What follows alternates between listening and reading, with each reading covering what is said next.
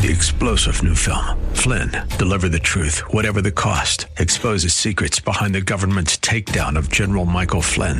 Flynn knew what the intel world had been up to. He ordered the first audit of the use of contractors. This set off alarm bells. He told the truth. He was the most dangerous person for Donald Trump to hire. They had to get rid of Flynn.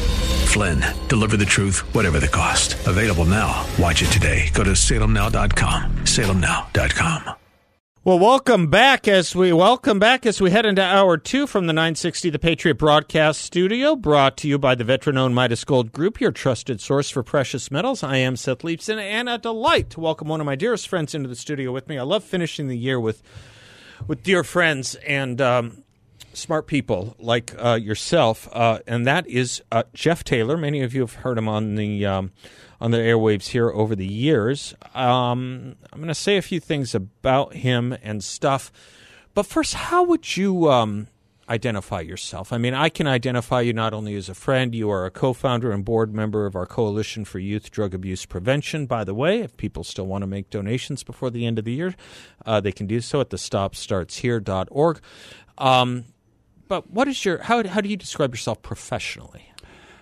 And it's it's kind of confusing because I get that question a lot, and I have to think about it because I'm in a lot of different Yeah, spaces. Yeah, you're a I would- lobbyist. I'm a lobbyist, yes. You are a Salvation Army person. board member, yes, and also graduate from one of their programs back in the '90s. Yes. And I also um, mainly what I try to do is build bridges. Mm-hmm. You know, we live in a, a society right now and in, in a political landscape that's very divided. Mm-hmm. And when we have, you know, members that are elected, not only in this state, but it goes across the country, where they're communicating through Twitter, that's a problem. Mm-hmm. You know, I love to get people in the same room together and start working out um, problems and find some centrist point of view that we can build upon. And that's getting more and more difficult to do. Well, I'll say this about what I know of uh, you outside of our work together. Um, when Bill Montgomery was county attorney, there were few people at the state legislature who were more respected on certain issues, including not only criminal justice but chil- children's uh, issues. He was a very respected voice on children's issues Very much so. one of the most. And you are that person on issues having to do with homeless, on having to do with drugs, uh, addiction issues, uh, recovery issues.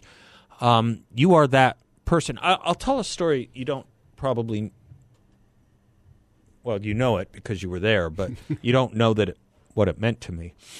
I was um, testifying at the state legislature to a uh, bipartisan group on substance abuse, drug issues, and you weren't there at that with me. You would normally be by my side. You were out lobbying on some other thing at the state legislature.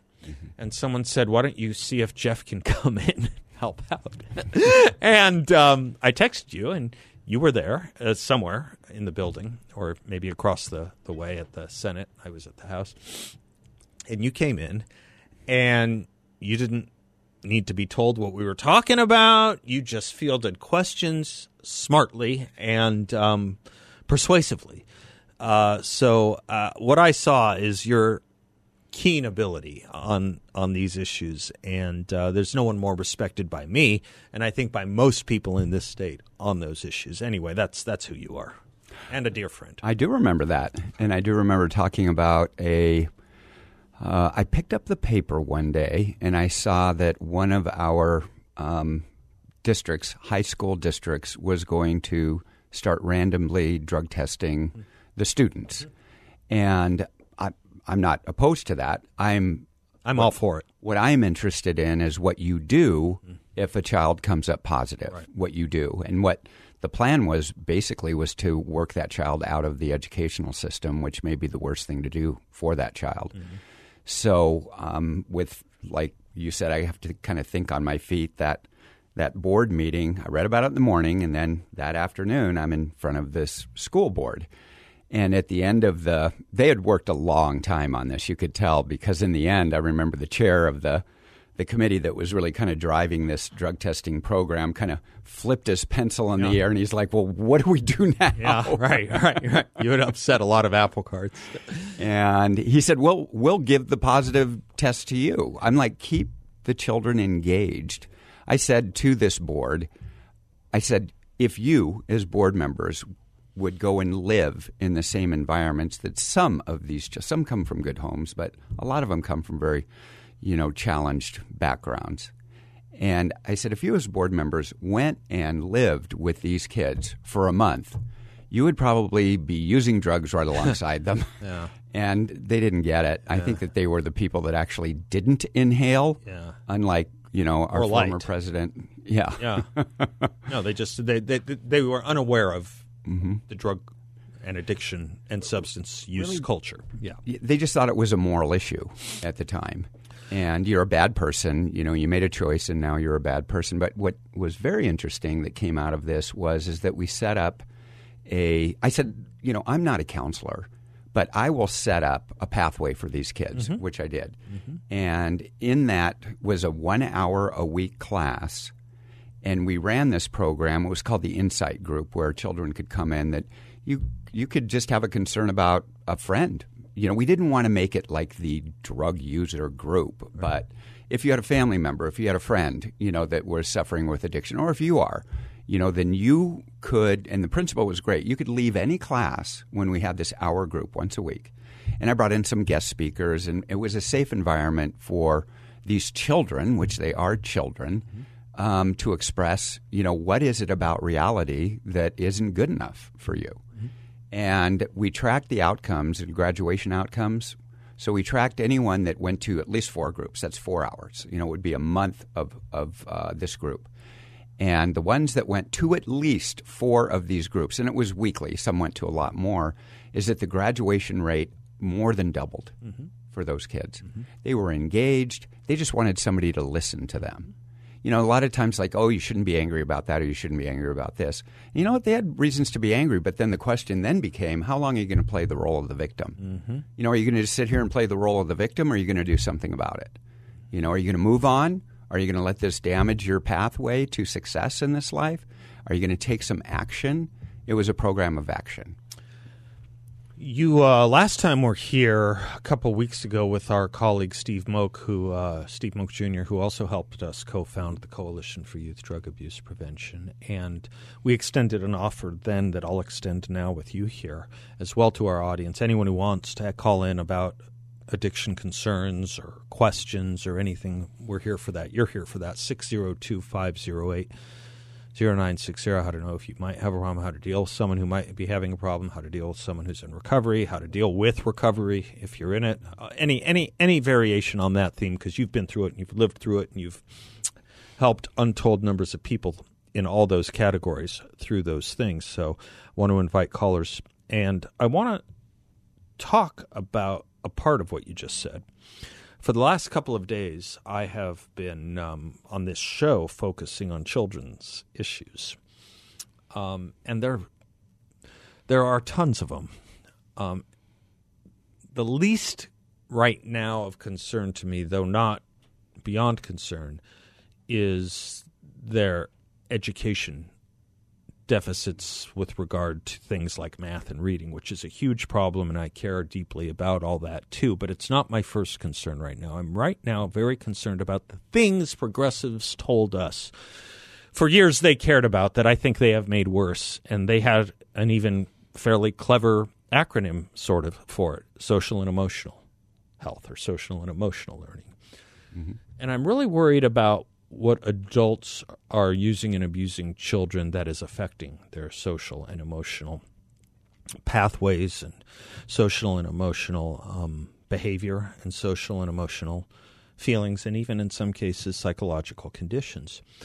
Um, and I want to talk to you about that because when we talk about youth issues, it may sound obvious, but I don't think it is.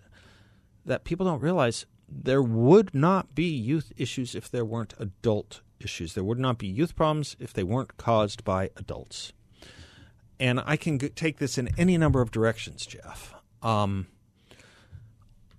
one, of many I could pick is when something tragic happens with a young adult or an adolescent or a teenager acting out violently where there is harm or loss of life. People focus on that day, that moment, maybe even the day before and what they posted on social media. What about the last 18 years of this person's life? What was going on? Mm-hmm. What environment were the adults? You think of that Uvalde, terrible Uvalde situation. Where were the adults when this kid is walking around with bags of dead cats? Um, anyway, I want to focus on kids' issues when we come back with you. Can I do that? We and I'd, I'd love to. And I want to make a comment on sure. your um, monologue. Oh, okay. The section right. of your monologue okay. that I listened to on the way over here. Okay. We'll do that and take calls as well 602 508 0960. Welcome back to the Seth Leibsohn Show. Jeff Taylor is my guest. Before you got here, by the way, you, you know about a lot of things. Um, we were having a discussion as to what constitutes yacht rock. You mm-hmm. familiar with the phrase yacht rock? Yeah, Sirius XM has a channel called Yacht Rock. I don't know what Sirius XM is, but I, I, was trying to figure out what Yacht Rock was, and some and I someone emailed we we, we young David gave me a, something, but a guy named Barry I think had a pretty good list. He sent in an email: Doobie Brothers, Kris Kross, Fleetwood Mac, Steely Dan, Toto. I think that probably all. Well, that tells us who plays it, but that doesn't tell us what it is. It, yeah, well, maybe that's what it is. Potter Stewart. You know it when you see it. I would have added maybe maybe um, Men at Work. Mm. Mm. Mm. Do you have a nomination? I've, li- I've listened to the. You've listened to listened the to yeah, and there was uh, Captain and Tennille was on there. Yeah, yeah. Captain um, and Tennille would be yacht rock. Well, according to that station that we don't know. Yeah, oh, I would say they're yacht rock. Okay. He wore a captain's hat. Oh, yacht well, rock. Okay, fine. If that's all it takes. Okay. I want to talk to you about your candy selection too, but let's stay. Let's stay. We'll stay with our graver business for a moment. Talking about youth problems, there's so many places to start. Um, say what you were saying. Just we'll just start anywhere and go from there. On the break about young boys. Yeah. So I was listening to your your monologue, and let's let children be children, or let's let kids be kids. Yep.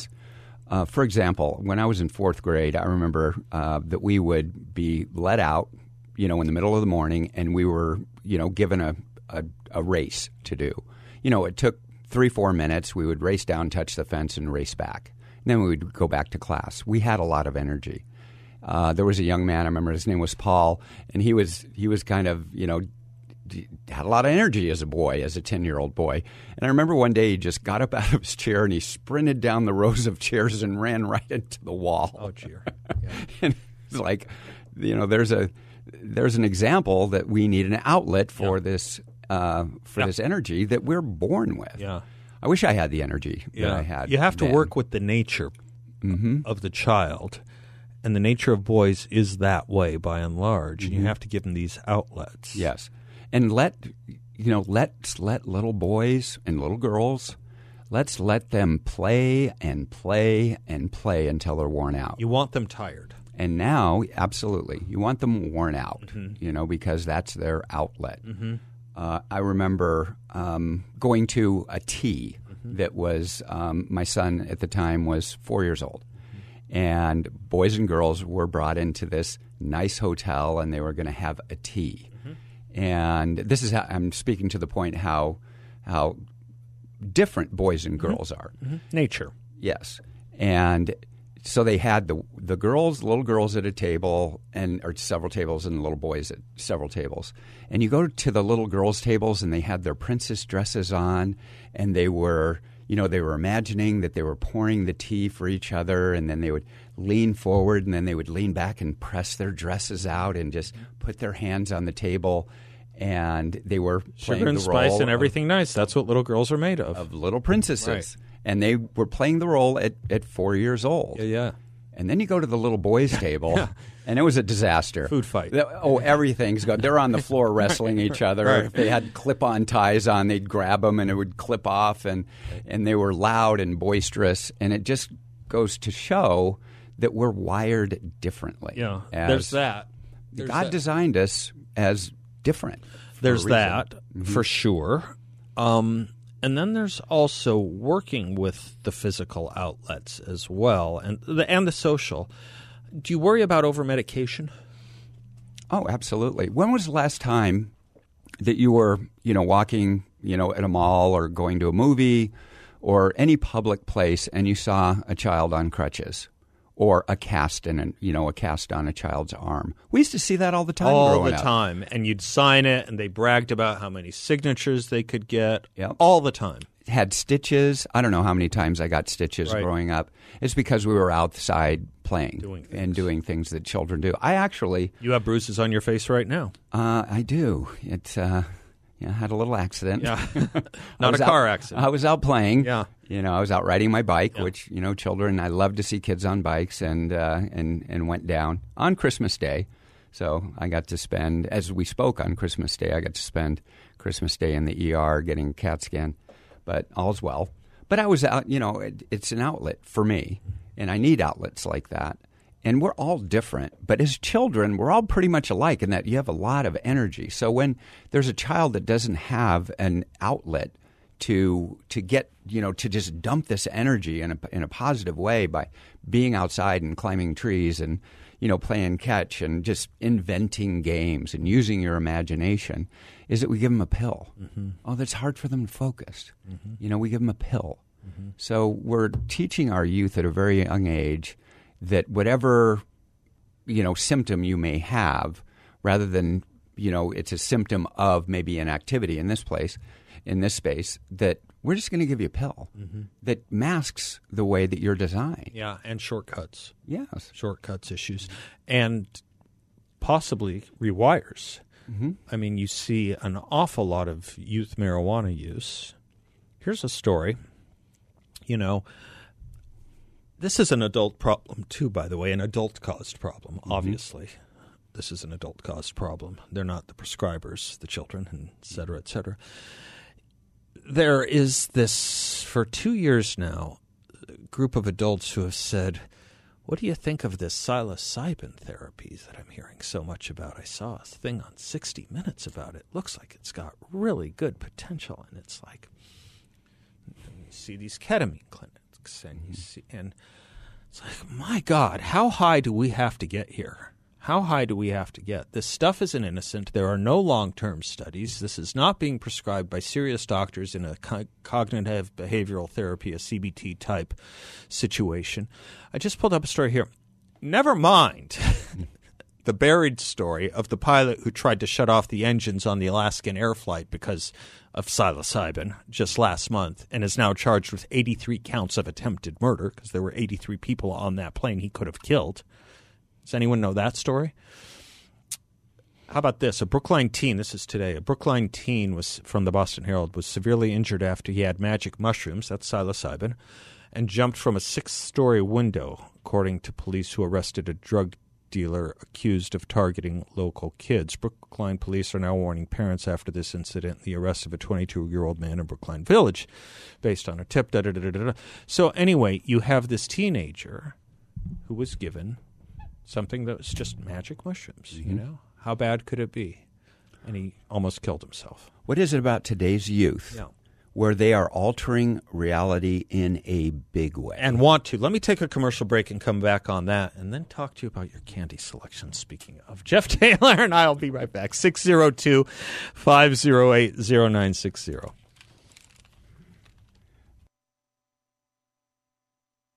The 960 Patriot Broadcast Studio brought to you by the veteran owned Midas Gold Group, your trusted source for precious metals. I'm Seth Leibsohn here with Jeff Taylor, talking about youth, talking about addiction. I want to get to that in a bit. Excuse me, Jeff. Um, say something about impressionable youth. Aristotle knew how impressionable youth were because he understood that the best way to teach children was to put them in the presence of adults, men, particularly if boys, of good character, exemplary. Exemplary means example, teaching by precept and example. That's the best way to teach them. Again, another way of thinking about there would be no youth problems without adult problems. Mm-hmm. We don't when we talk about the youth crisis, whether it's mental, physical, others, drugs, you name it, we need to be talking about adult problems too. There are adult mental health problems and so forth, addiction problems, misbehavior problems. But talk about impressionability of youth for a moment. And, and it's really learned. the normalizing of abhorrent behavior, okay. in, in my view, normalizing it. The more there it is of it out there, then the more normalized it becomes. Yeah, it's no longer aberrant, right? It's not uncommon, it's common. Correct. Right. So I'll I'll follow up with a with a story on how impressionable I was as a as a young you know teen. Mm-hmm. But I'll start with influencers. We've all heard about TikTok influencers or Instagram famous or YouTube has so many followers and that they're called influencers. So let's take this influencer, and you had a great point um, when we had a discussion the other day about our youth really, and, and people do, but let's talk about youth is that they they really judge them their insides on other people's outsides. Yeah. Like we gauge ourselves on. Yeah, this is what Facebook does, right? Exactly. It, it shows you who you're not, and people judge themselves by that. Mm-hmm. Weird one moment of greatness. Yes. Capture. Sorry, go ahead. And so the story is is a simple one.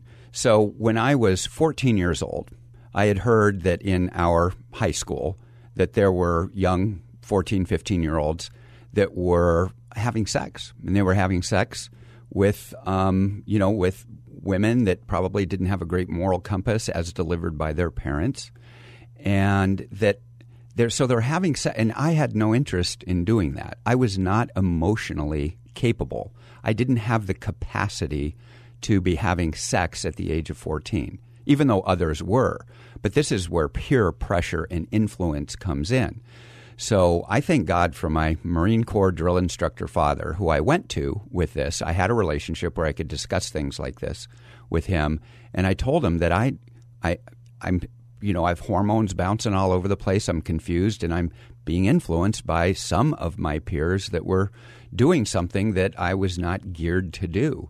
And so I went to my father and I said, you know, I think I think I'm I think I'm gay because I don't want to, you know, I'm 14 years I old. I don't mean to laugh. And, and it, it seems funny now, but, you know, when I, you're 14, you know, and I. I didn't see that coming. I, that, that's all. Go ahead. Having this identity crisis because I'm not acting like some of my peers.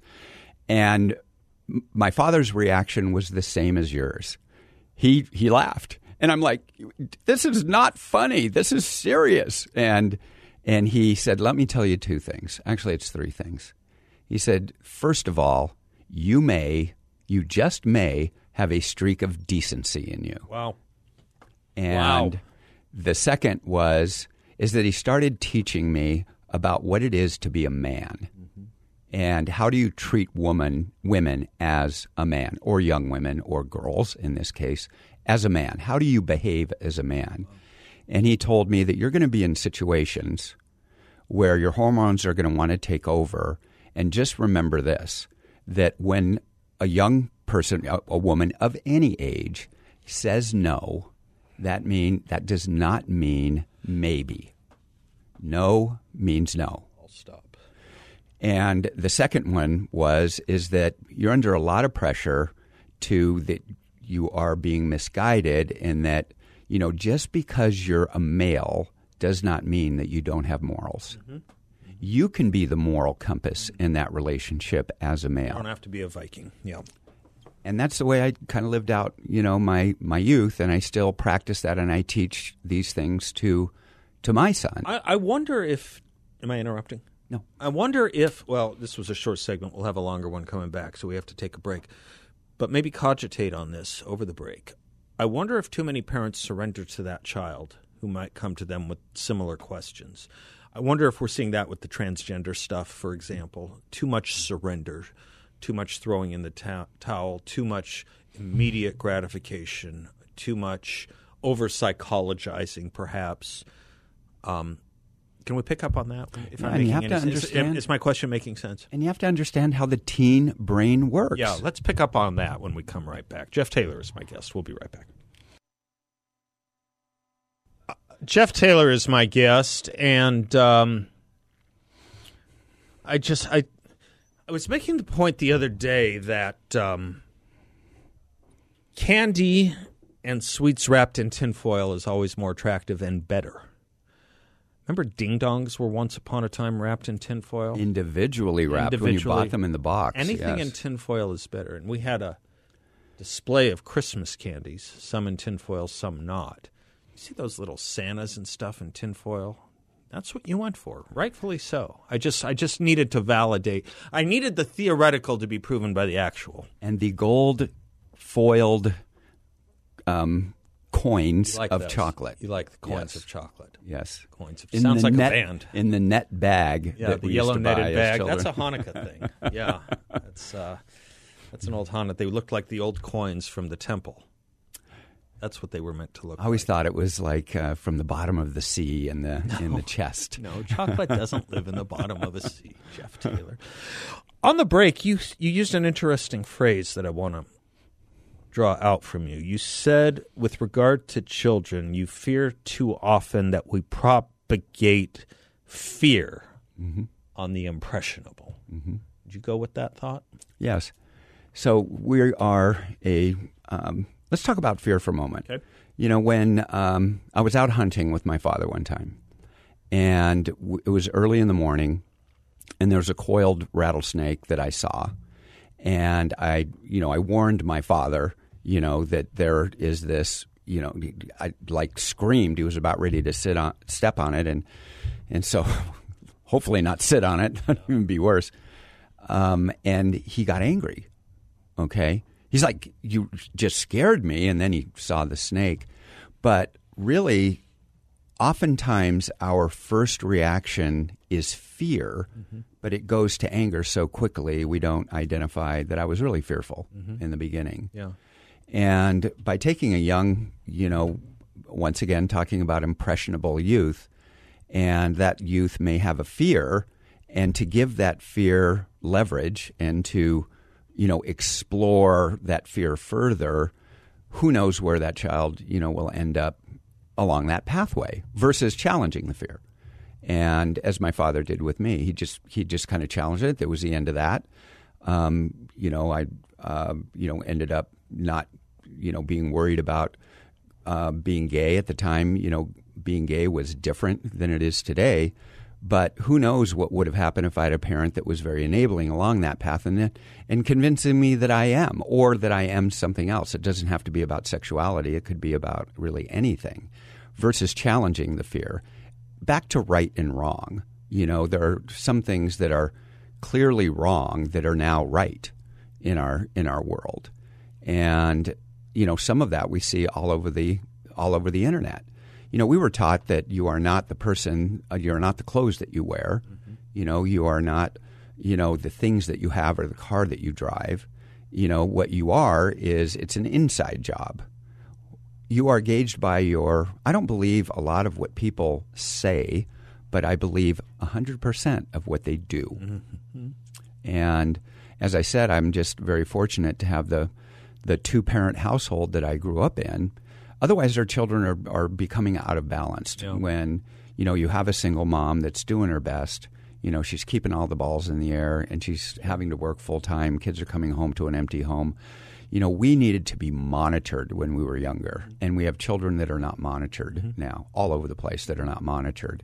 And it's kind of like Galileo's law of motion is that they will remain on that path until something acts against it. Well, we had a lot of things acting against us, you know, because we needed guidance, we needed guardrails, we needed a stern talking to, you know, we needed to be grounded, we needed consequences in order to form us into the right pathway versus enabling the wrong pathway. And we still, you're big on consequences, I, and I want to come back to that, but I want to focus on for a second a phrase, interesting phrase. Fear too often goes to anger, mm-hmm. and I was just thinking about that as you were talking. Two emotions you never want to make decisions based on. Two emotions, fear and anger, that we too often make decisions based on.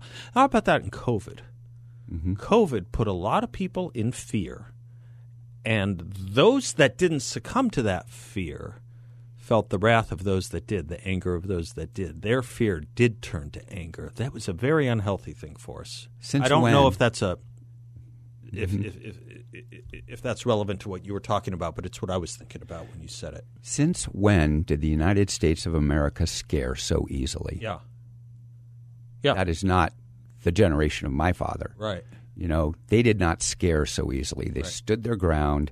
They came together as a nation and they fought in wars. They fought um, many battles in in the home front, also in keeping that moral compass intact.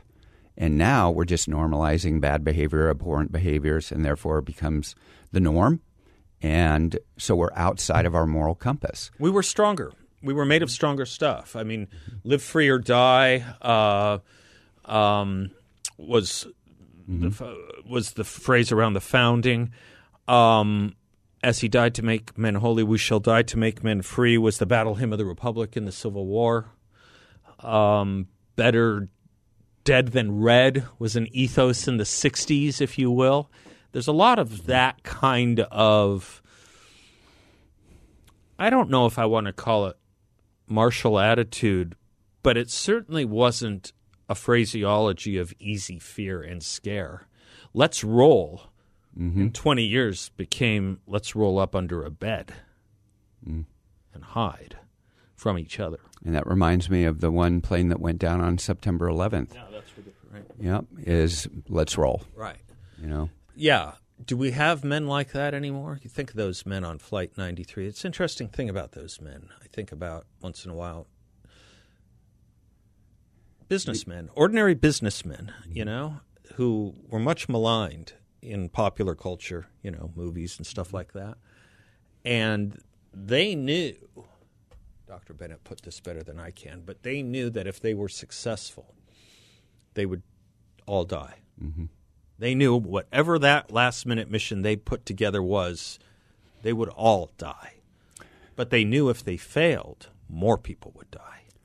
So I bring the fear question into the we were a nation of faith, of strong faith. Mm-hmm. You know, we had this nation was founded upon you know Christian beliefs and a foundation. You know the you know we had the um, you know the Holy Grail. Uh, you know the Ten Commandments. We had you know Moses with the tablets. They're all in on our government buildings, and now we're removing our past. And if we don't have a past past to be proud of or to learn of, then we don't have anything to fight for in our future. Yeah, they've done a good number on that. Um, changing our founding date from freedom mm-hmm. and uh, equality in 1776 to slavery and misery in 1619 right? That's one effort. Systemically racist as a country is another. Who would want to sign up to fight for that? And if i'm in fear seth yeah. I have a faith problem. Yeah nice. I have a faith problem if i'm in fear. The opposite of fear is faith Portions of this show brought to you by our good friends at YRefy. They have a secure and collateralized investment where you can earn up to a 10.25% fixed rate of return, and it's not correlated to the stock market or the Federal Reserve. It's an investment where you're in control. You can turn your income on or off, you can compound it, whatever you like. There are absolutely no fees. Total peace of mind, no attack on principal if you ever need your money back, and of course, you get a monthly statement with no surprises. YRefy is based here locally. You can visit them. They're right on Chauncey Lane in North Phoenix. You won't get a sales pitch or asked to be sign asked to sign anything. Or you can check them out online at investyrefy.com. That's invest the letter Y, then refy.com. Or call 888-YREFI24, 888-YREFI24. Jeff Taylor, I'll close any way you want. You have a couple minutes, not a lot. And feel free to take the invite to close on gratitude or any other way you want to. You know, and um, maybe not a lot of your audience, maybe some do, some don't know of my history. And it, it was a long and arduous road to come into the studio to be with you today.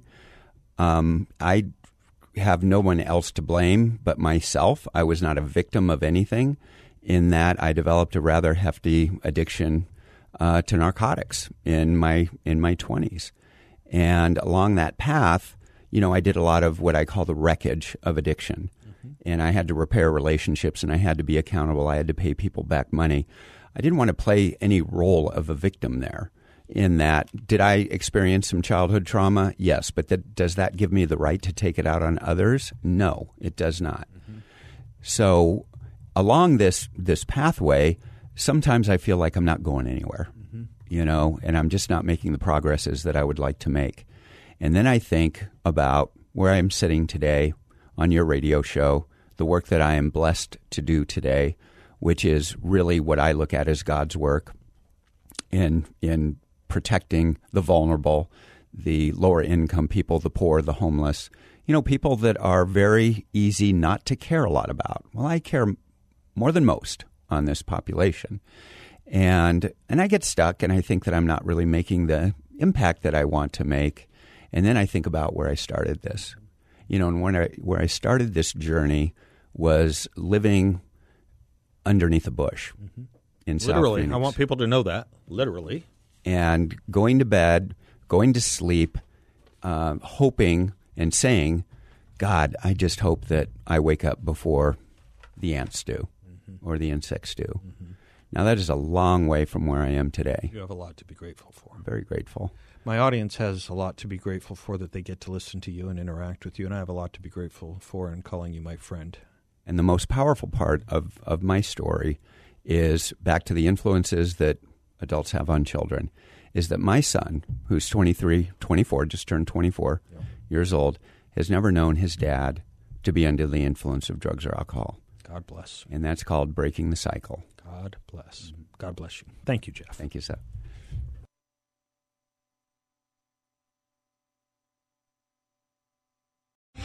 Three star general Michael J. Flynn, head of the Pentagon Intelligence Agency, knew all the government's dirty secrets. He was one of the most respected generals in the military. Flynn knew what the intel world had been up to, he understood its funding. He ordered the first audit of the use of contractors. This set off alarm bells. The explosive new documentary, Flynn, Deliver the Truth, Whatever the Cost, and covers the facts behind this scandal. Flynn told the truth. He was the most dangerous person for Donald Trump to hire. I find out the worst enemy that I'm going to face in my life is right here in America. They took my assessment and they wanted me to change it. And I was like, I'm not changing it. They had to get rid of Flynn with in depth interviews, archival footage, and never before seen personal records of the man behind the headlines. I just felt like I was drowning. Flynn, deliver the truth, whatever the cost. Available now. Watch it today. Go to salemnow.com. Salemnow.com.